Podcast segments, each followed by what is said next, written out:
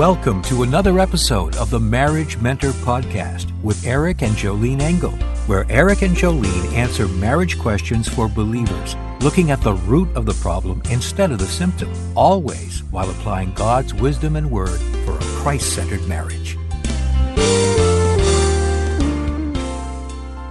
Hi, I'm Eric Engel with my beautiful, wonderful wife uh, with another episode of the Marriage Mentor. Today, the title is, Should You Submit to Your Husband in Everything?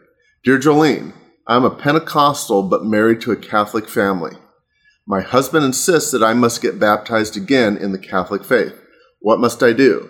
I refuse to do so, and it's bringing up quarrels in my home. Signed, a confused believer. Well, yes, I can imagine that um, there's a bit of contention in your home over um, this situation. A lot of times, many husbands will take the route of Um, that a wife must submit to him, but that is not the command. The command is given to the wife by the Lord. The the Lord did not give that command in Scripture to the husband. So they take it out of context. And one of the things that the husbands tend to leave out is the verse right before that in Ephesians five twenty-one. It says, submitting to one another in the fear of God. So again, we go back to the lordship of Jesus Christ and not the lordship of the husband. So in this instance, um, you have two differing faiths or religions or however you want to call it in your home. I guess my question to your husband would be, um, didn't he know that you were Pentecostal when he married you? Um, what's changed there? That what, that seemed to be okay with him at that time, but today it's not. Um, the other thing that I would talk to him about is in Um, First Corinthians one, twelve, and thirteen, because there's a division in your house now. And in this this passage, it's a great passage for you guys to um, discuss. It, it, it says, now I say this, that each of you says, I am of Paul, or I am of Apollos, or I am of Cephas, or I am of Christ. Is Christ divided? Was Paul crucified for you, or were you baptized in the name of Paul? So if you look at that scripture, they're saying that they're of this understanding or of, of this headship, and that's what's going on in your home, where really you should not be trying to um, split hairs in your marriage. I, I would go to your husband and say, why, why do you want to do that? You know, because it's just dividing your marriage. Why, why can't you guys just agree on your the spiritual beliefs that you do have in common, that foundation that you do have? So in, in my view on this, I would say, hey, husband, I'm your gal, but I'm God's gal first. And my biblical conviction is to remain baptized in, in the faith that I have. And I would really kind of just leave it at that, you know, and, and just ask him to be respectful of that.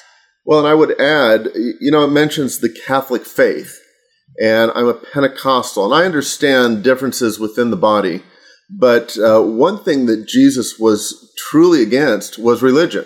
That's that was his conflict with the Pharisees all along. Right. And it really comes down to a relationship with Jesus rather than an alliance to religious practice. Absolutely. And one of the things I saw here in the question was um, it stated that I must get baptized again into the Catholic faith. That's not um, anywhere in the Bible. So I'm not here to um, get on a big talk of different religions and theologies, but um, Jesus didn't get baptized in the temple. He got baptized in the Jordan River. So if you got somebody telling you that you must get baptized in their church, um, that's that's a big concern. And I realize that he's your man. So my heart for you, girlfriend, is to really go to him and say, hey, I love you, and I'm going to support you, and I'm going to respect you. But again, um, I'm God's gal first, and, and I'm your gal second. So he he really needs to respect that, and prayerfully, he'll back up, and he won't uh, be coming back at you with, with this um, argument. So that's my thought on that. The Jordan River. Great point. I love that. Well, I mean, it's the reality. So, you know, go into the conversation with humility and love and grace, and letting him know that you're wanting to build the marriage and you're wanting to rebuild or wanting to build your relationship together in Jesus Christ, and c- try and keep that as the focal point. But if he's going to come at you in a quarrelsome way, I would really stand my ground and let him know um, you're not going to be sumi- submitting in this because it's not biblical. So I, I would leave it at that. But prayerfully, it won't turn into an argument. Prayerfully, you could go to him in a, in a very kind, loving manner. Do you have a past post that would relate to that?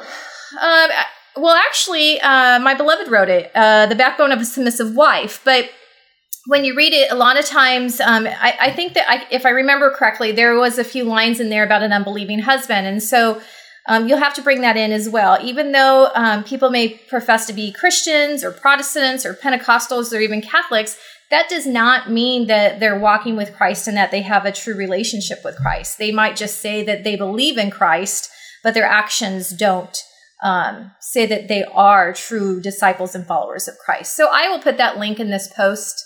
And until next time, I'm here with my beloved Eric, and I'm Jolene Engel from jolene engel dot com.